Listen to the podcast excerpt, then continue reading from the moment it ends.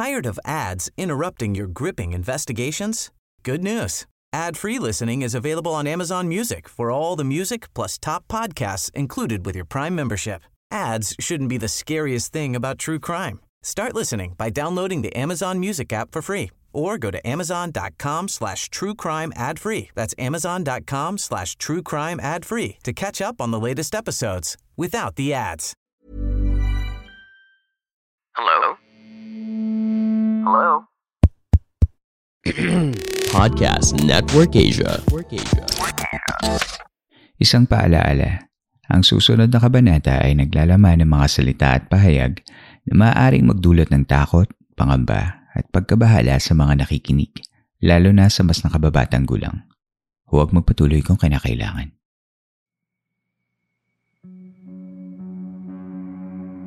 Tuloy po kayo sa ikatatlumput-anim na gabi ng San Telmo Society.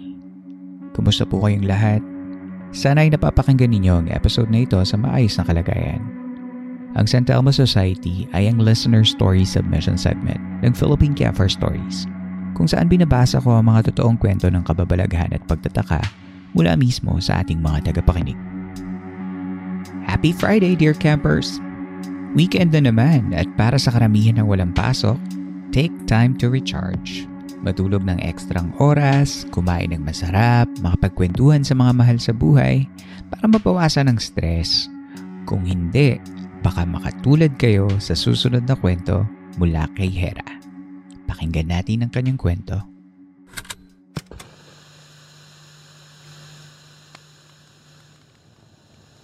Hi, Campmaster. When I was teen, people with special abilities would say na malakas ang sixth sense ko. Hindi sila magkakakilala. May teacher na may visions, may albularyo, at mga random na manghuhula. Pero growing up as a teen, syempre occupied tayo sa mga normal teen issues, peer pressure, and crushes. Nawala na siya sa hinagap ko. But through my college days, ganun pa din. People with abilities would say na, Uy, gamitin mo naman yung kakaiba mong kakayahan. Which I didn't take seriously. May dalawang nag-stick lang sa akin which I always use. Magaling daw ako sa sugal at pustahan.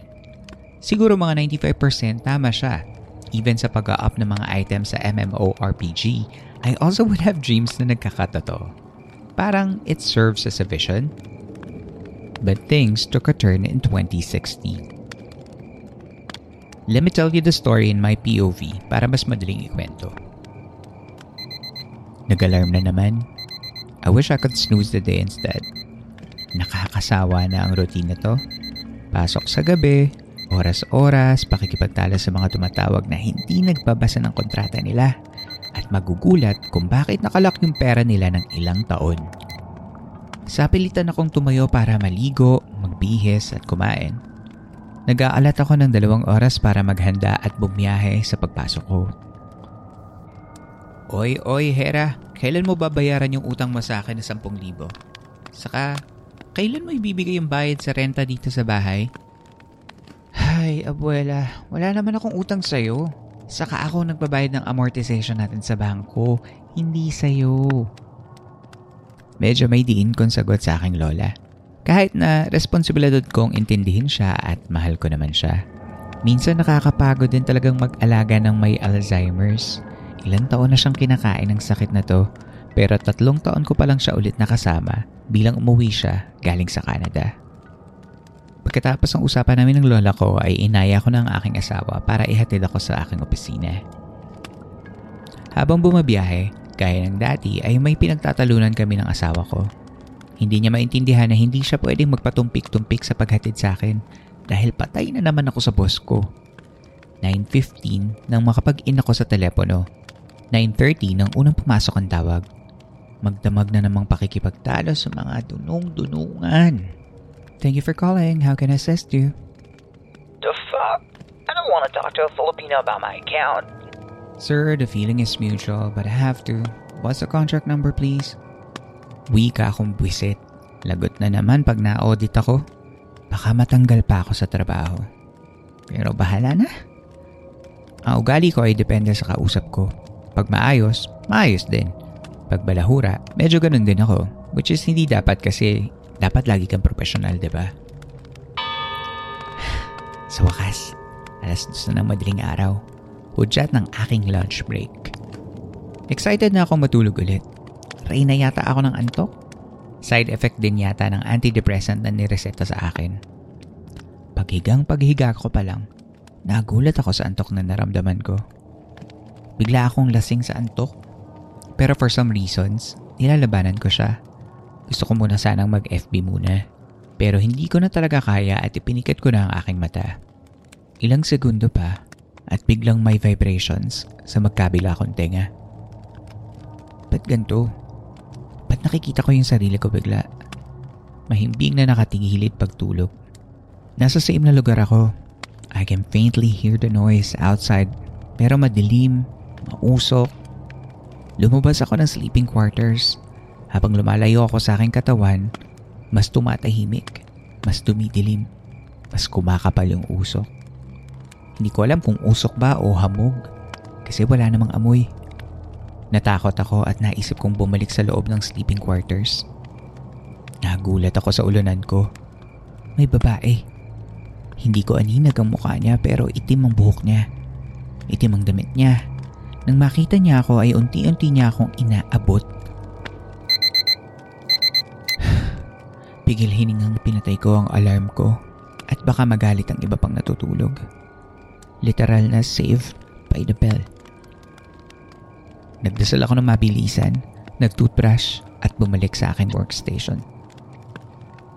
Siguro frustration sa pag-aalaga ng may Alzheimer's, exhaustion sa trabaho, feeling of having an unsupportive husband, lahat negative, kaya siguro negative energy na rin yung naa-attract ko kahit sa pagtulog. Sa takot na maulit ang pangyayaring yon ay hindi na muna ako natulog pag lunch break ko. Nakikipagkwentuhan ako sa aking mga kabarkada sa opisina, sumasama sa pagyoyosin nila or tamang food trip. Nilalabanan ko ang side effect ng antidepressant na iniinom ko dahil ayokong makatulog sa sleep quarters. Pero sadyang malakas ang tawag ng kama at kumot sa akin. Sabi ko sa sarili ko, magdadasal na lang ako bago matulog para hindi na mangyari kung ano man yung nangyari sa akin nung nakaraan. Alright, lunch break ko na ulit. Bitbit ang sarili kong kumot, pumasok ako sa sleeping quarters. May isa pang bakante sa baba ng double deck. Dali-dali akong umupo at hinubad ang aking sapatos. Nagset ako ng alarm, 3.40am. Sinimulan kong magdasal at kausapin si Lord pero hindi ko matapos-tapos ang dasal ko. Bigla na naman akong lasing na lasing sa antok. I finally gave in sa antok at wala pang ilang minuto Nag-vibrate na naman ang tenga ko. Kinabahan ako. Mukhang hindi to maganda.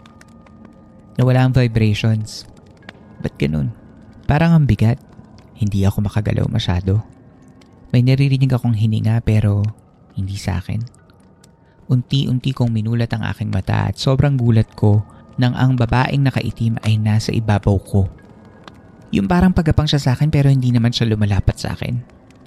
Mata sa mata, nagtinginan kami. Gumiti siya. Nakakahilakpot ng ngiti. Ngiting hindi mo na naising masilayan kahit kailanman. Kamukha siya ni Lucia, yung nag-viral sa Facebook story ng mga nakakaraang taon. Pero matapang ako. Nakipagtitigan ako sa kanya. Habang nakikipagtitigan ay nagdadasal ako. Paulit-ulit kong sinasabi sa aking sarili na, Lord, Please help me. You are far more powerful than this being.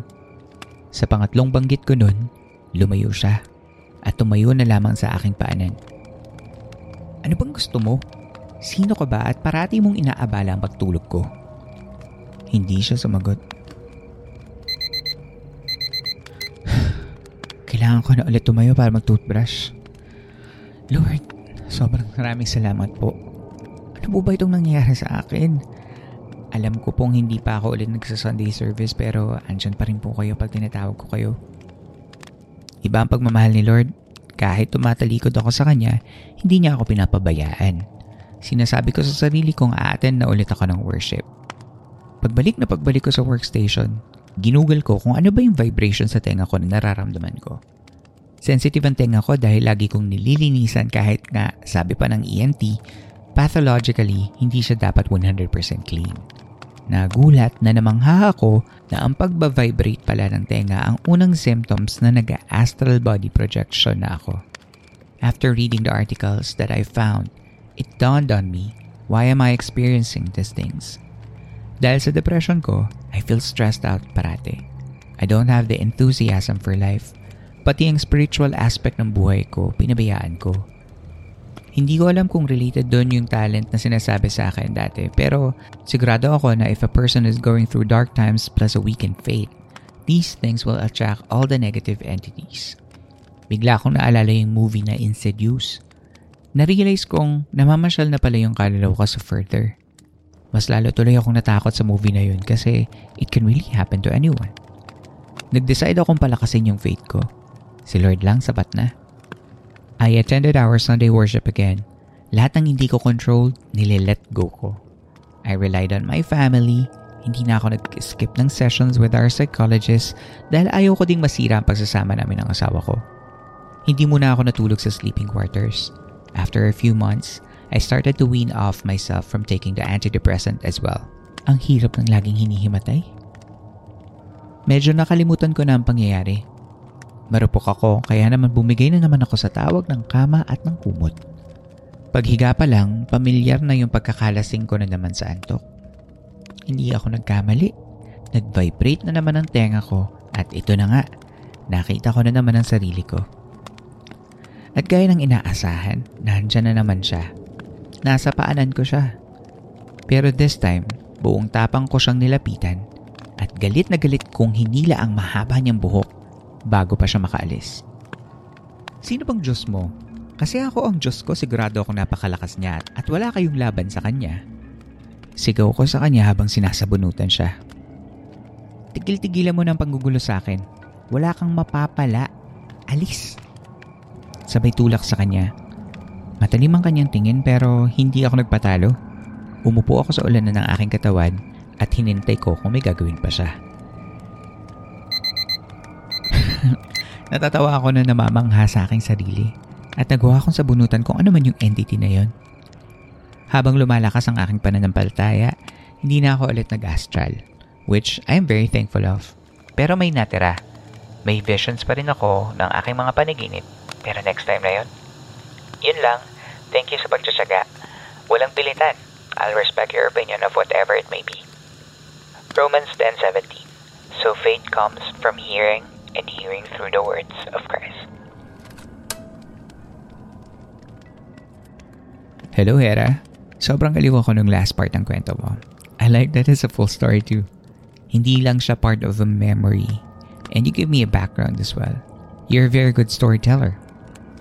I understand that this part of your life is very strained and for some reason, naramdaman ko yung channeled exhaustion sa letter na ito. That or I'm also tired myself. Mabuti at malinaw sa'yo na all those factors happening in your life ay nag-contribute sa sitwasyon mo. Hindi ako doktor pero it sounds like what you had was a case of sleep paralysis. Sleep paralysis occurs when there's a disconnect between mind and body while people are going in or coming out of REM sleep.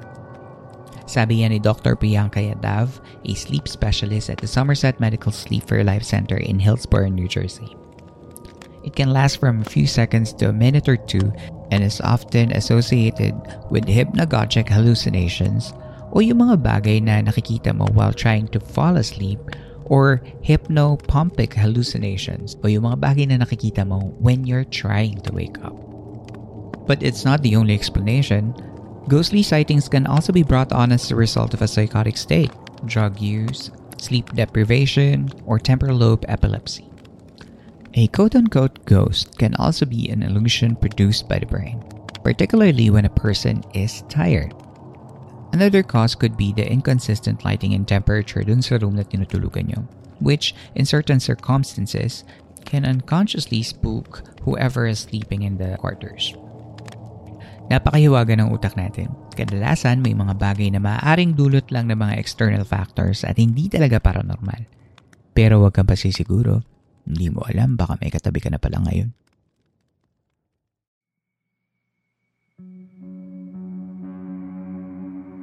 Tigil muna sa kwentuhan, magbabalik ang Philippine Camper Stories matapos lamang ang ilang saglit.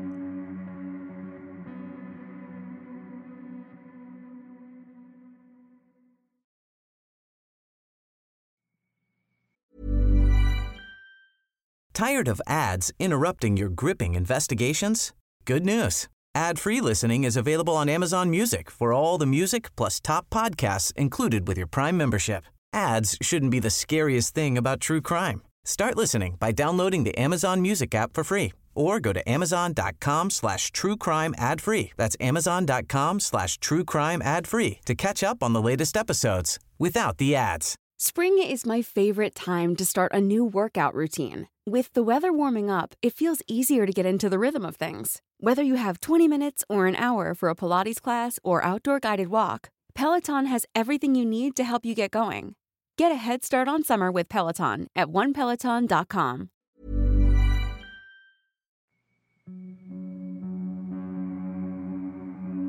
Sa pagpapatuloy ng Philippine Campfire Stories.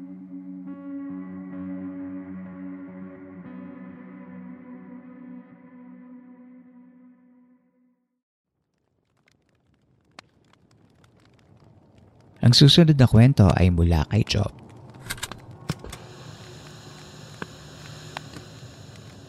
Namaste, Campmaster. Good evening. I hope you're doing good. Nag-binge listening ako sa Philippine Camper Stories few months ago lang. At ang dami kong natutunan sa podcast na to. Let me introduce myself bago ang lahat. I'm Jobs. Well, Jollibee talaga yung real name ko. I'm 31 years old and I've always been fascinated with things beyond normal. I use tarot cards, I collect crystals, and I know a thing or two about witchcraft and a lot of creepy experiences na gusto ko sanang ikwento sa inyo. Andyan yung sleep paralysis na alam kong sikat na topic sa podcast na ito. May sakit ako noon. I think I was 11 or 12 years old. My mom said she checked my temperature and it was around 41 to 42 degrees. Feeling ko tulog ako. Pero alam ko yung nangyayari sa paligid ko. And I can feel myself trying to get up or go back into my physical body. But I can't. So instead of forcing my mind na makabalik, I tried to calm myself. Nakahiga ako doon sa sofa, katapat ng main door ng bahay namin.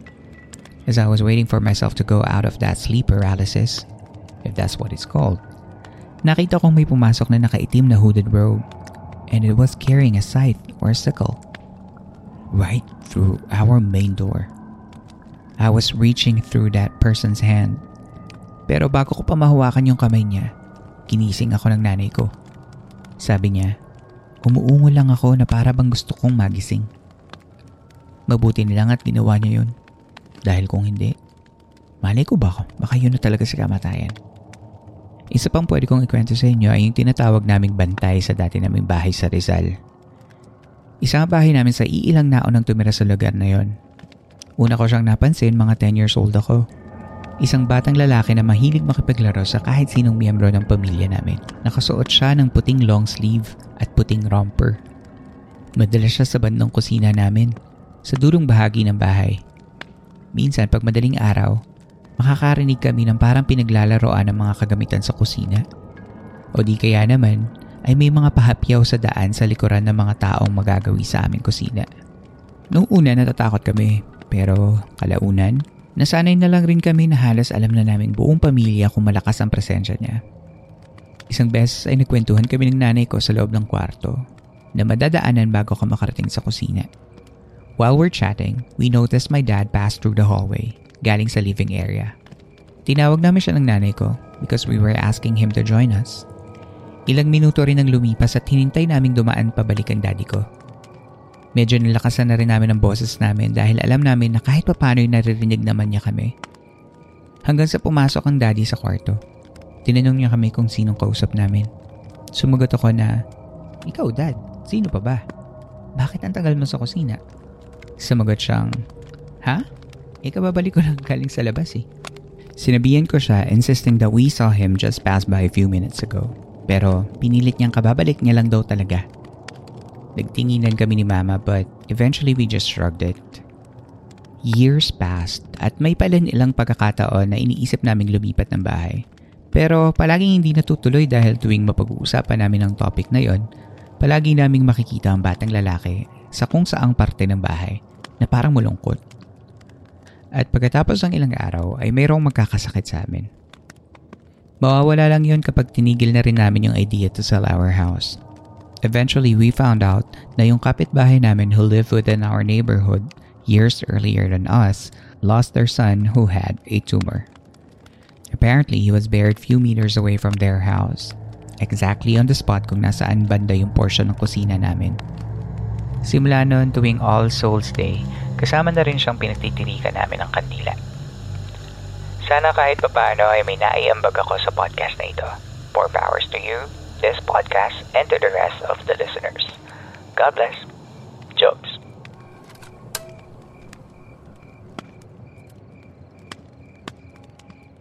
Hello, Jobs. I love your story. Somehow I can picture your house na parang those old spacious homes na maliwalas and full of warmth. When you get to live in a happy home like that, medyo difficult nga to absorb na may housemate kayo na hindi of this plane. Pero parang hindi naman siya intentionally nananakot. Maybe whatever it is, is just existing and somehow you are crossing paths with it. As long as there's no harm being done, we all just have to learn to coexist peacefully. Si Jobs ay ang owner of the 1940 Kapihan, a mobile cafe based in Binangonan, Rizal.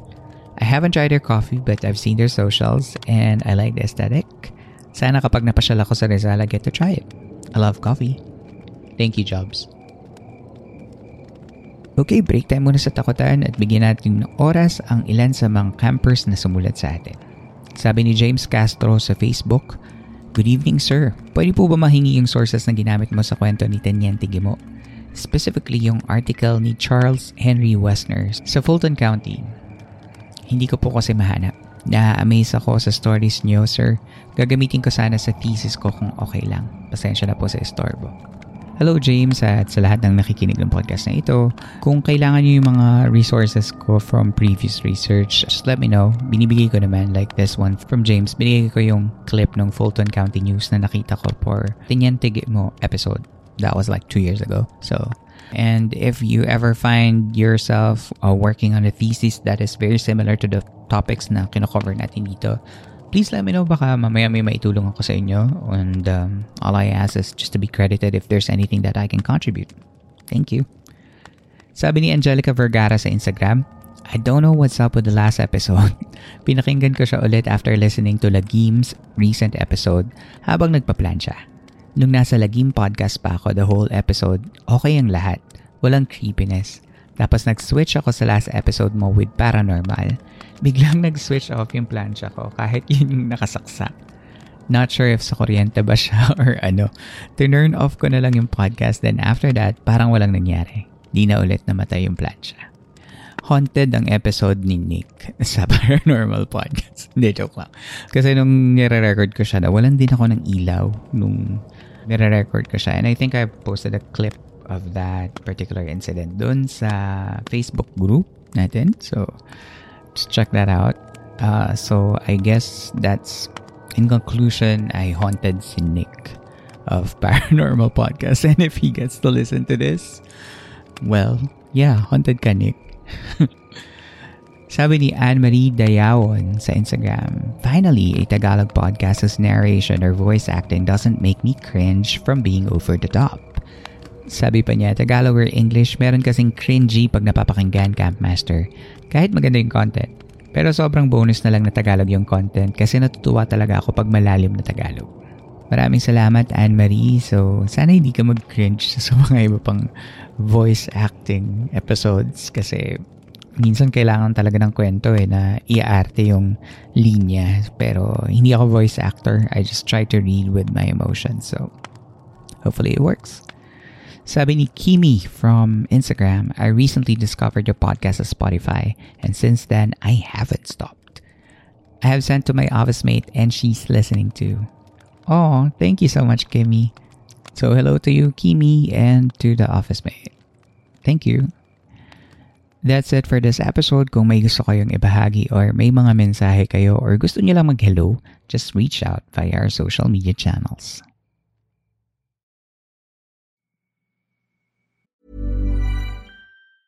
Tired of ads interrupting your gripping investigations? Good news. Ad-free listening is available on Amazon Music for all the music plus top podcasts included with your Prime membership. Ads shouldn't be the scariest thing about true crime. Start listening by downloading the Amazon Music app for free or go to amazon.com slash true crime ad free. That's amazon.com slash true crime ad free to catch up on the latest episodes without the ads.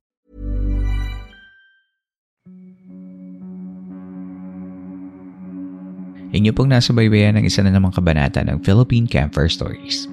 Sana ay nakatulong kahit panandalian ang pakikinig ninyo upang maipahingaan yung mga sarili laban sa problema at hamon sa labas ng campsite na ito.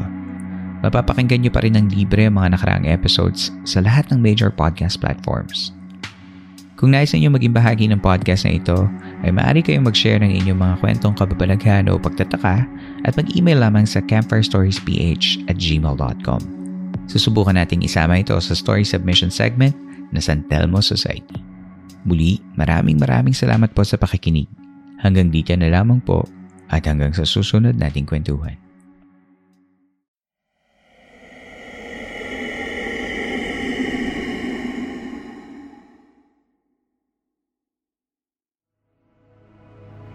This podcast episode is based on or is inspired by true events. Unless otherwise indicated, all the names, characters, businesses, places, events, and incidents in this podcast are either the product of the podcast creator's imagination or used in a fictitious manner. Any resemblance to actual persons, living or dead, or actual events is purely coincidental.